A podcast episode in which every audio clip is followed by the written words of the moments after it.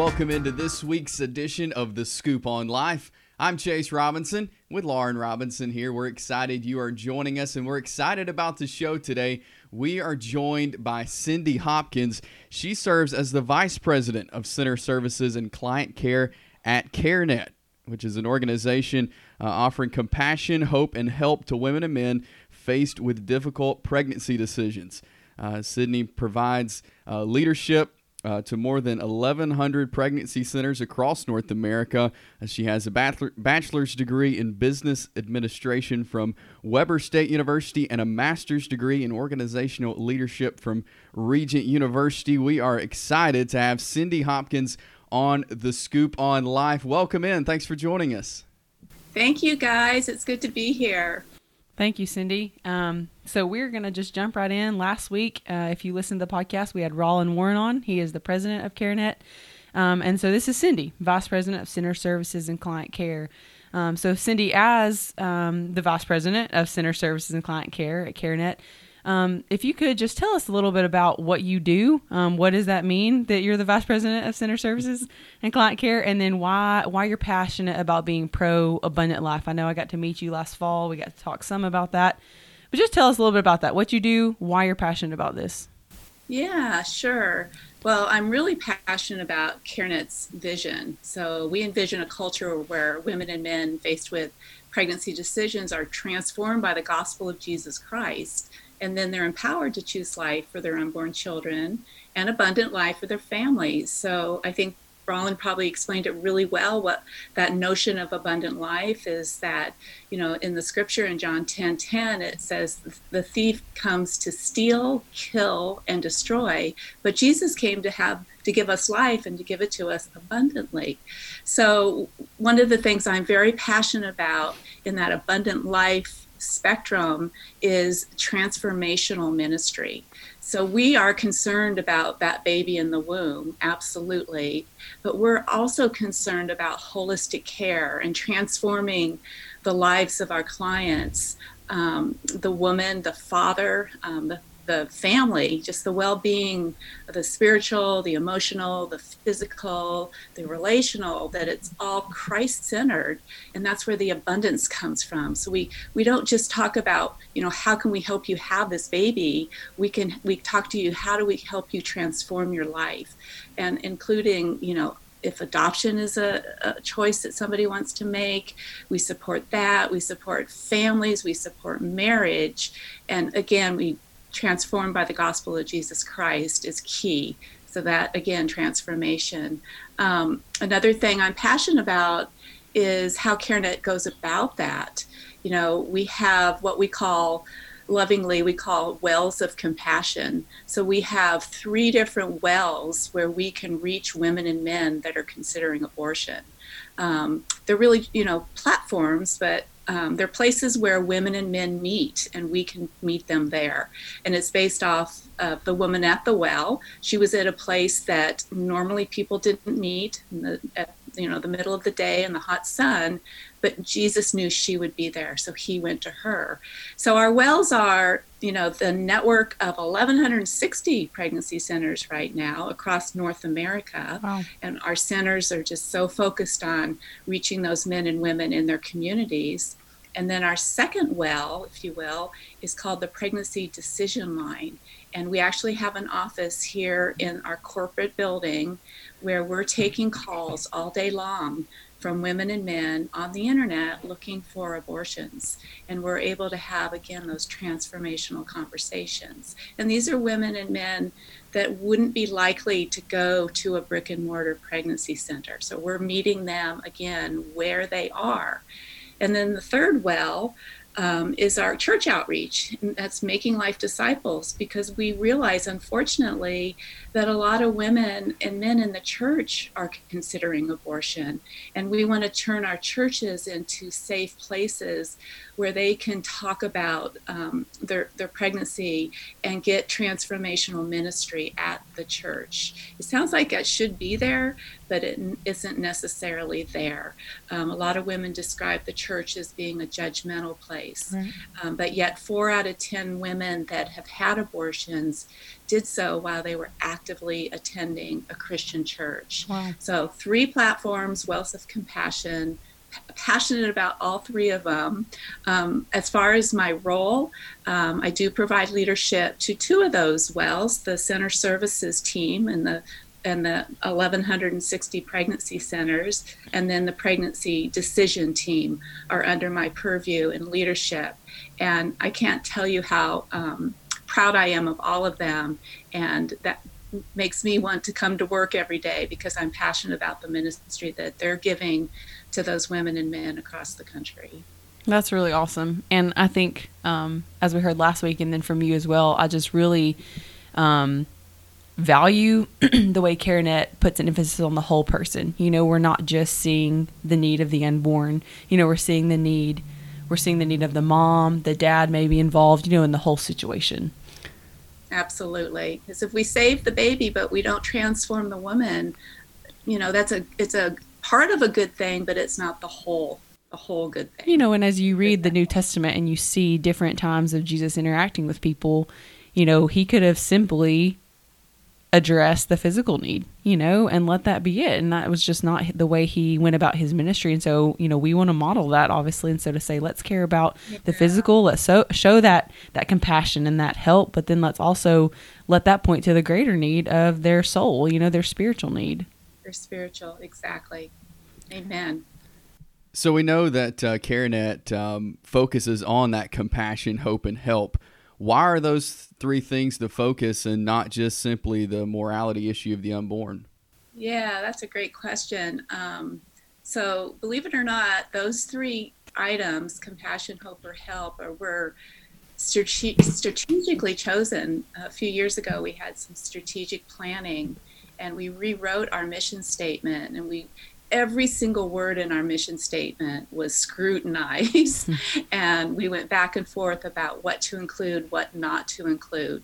And compassion hope and help won out as the three most important things that we offer in our pregnancy centers and on our pregnancy decision line and with our church outreach. And that's because compassion literally means to suffer together and it's defined as that feeling that arises when you're confronted with somebody else's suffering and you feel motivated to relieve that suffering. So compassion is is really empathy in action and empathy is you know feeling the feelings that the, the person in front of you is feeling. It's the glue to connecting with people from a sincere place of loving and caring. So without compassion and without empathy and without love, we can share truth, which includes the morality of abortion, you know, from God's perspective, from the right and wrong perspective. We can share the truth about the risks of abortion.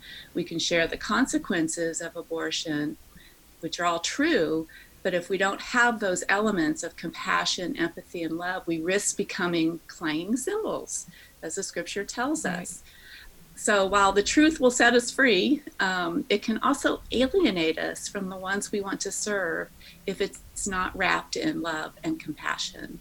So very strategic and um, pretty easy for a lot of Christians. So that's a good thing. Um, the second element is hope.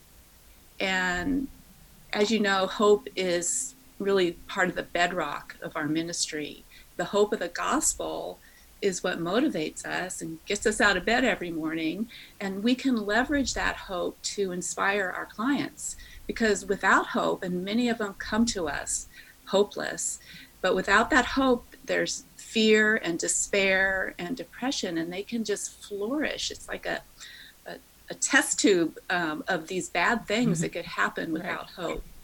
So, hope really um, shines the light on the lies that we tell ourselves and allow us and it allows us to see through the darkness to a solution that is manageable and also life affirming so i could for instance i could ask a woman um, what do you wish for this pregnancy and she might say well i wish my circumstances were different I wish I didn't have to make this choice. So she's focusing on that darkness, the darkness of the unknown.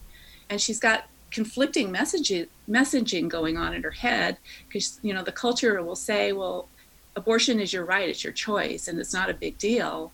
And then she has the message that i believe is written on the soul of every woman who was created in the image of god that it's a baby and it's my baby. So those those conflicting messages are are there and one might be buried without hope so I could say to her, you know, she's told me these reasons why she, you know, wants to have her abortion. You know, it really sounds like you have no hope. And she would agree. So our challenge as as helpers is to instill hope into her future. So we do that by using good listening skills, really hearing her story, asking her open-ended questions that probe into her situation. We're showing her empathy, which allows us to connect with her. We're allowing her to talk more than we are because we want to hear from her.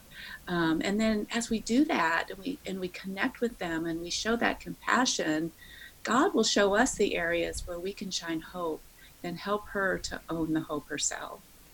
That's so great. So, yeah, and we we, um, we have a lot to say. Yes. yeah, yeah, and I, you know, I think um, currently taking one of CareNet's classes right now, and to to hear that element where I guess growing up I kind of saw it more as the morality issue of the unborn and like oh you know it's a life and it's it's worth protecting and you know and these women are broken most of them you know they're like you said they're without hope. They're just looking for someone to love them and show like you said compassion and hope and help. And so to take a holistic approach as you know you've been talking about to say we don't just see the unborn. Like, yes, we care about it and we want to protect it and we want to help you make a wise and informed decision.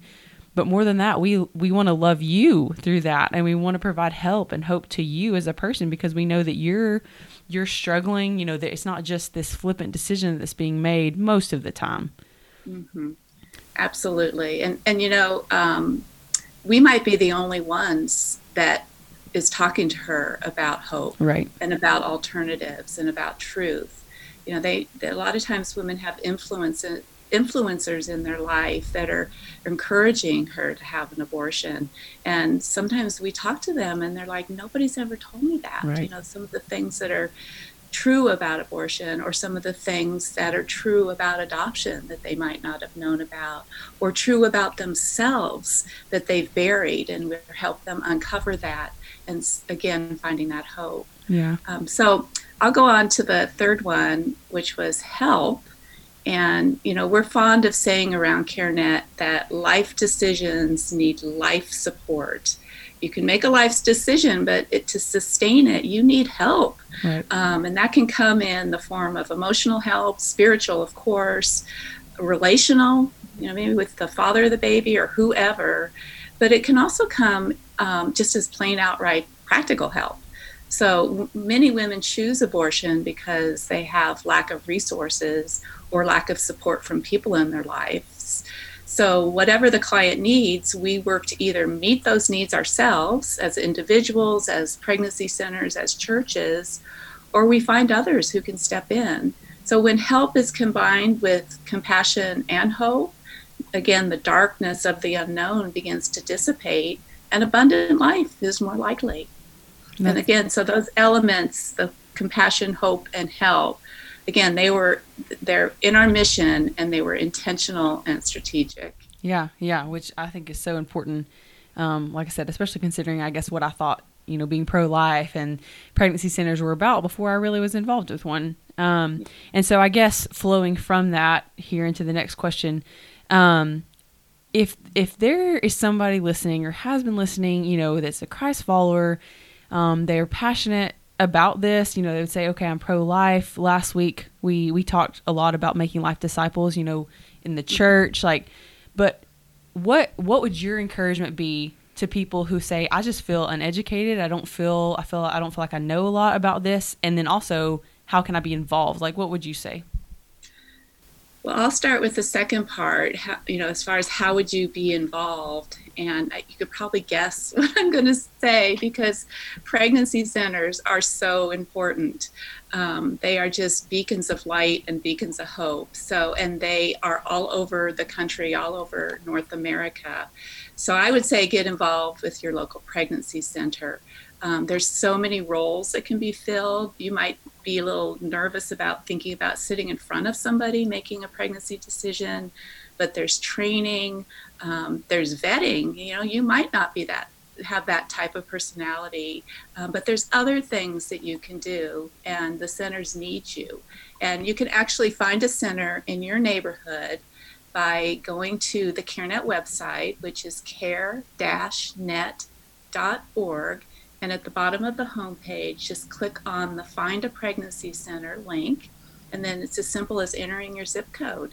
And all the centers in your area will pop up. And I'd give them a call, ask for a meeting, take a tour, and then really listen to the Holy Spirit. And he'll lead you to the role that's perfect for you. So it's pretty easy breezy. Yeah. the pregnancy centers.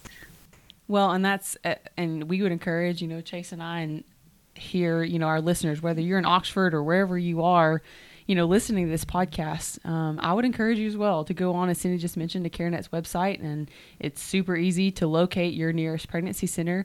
And if you're saying, I just want to, I want to be involved somehow, that's a great place to start. You could even call and ask what needs they might have um, as Cindy mentioned, you might not be the one that feels comfortable sitting in a room with with a man or woman facing a pregnancy decision.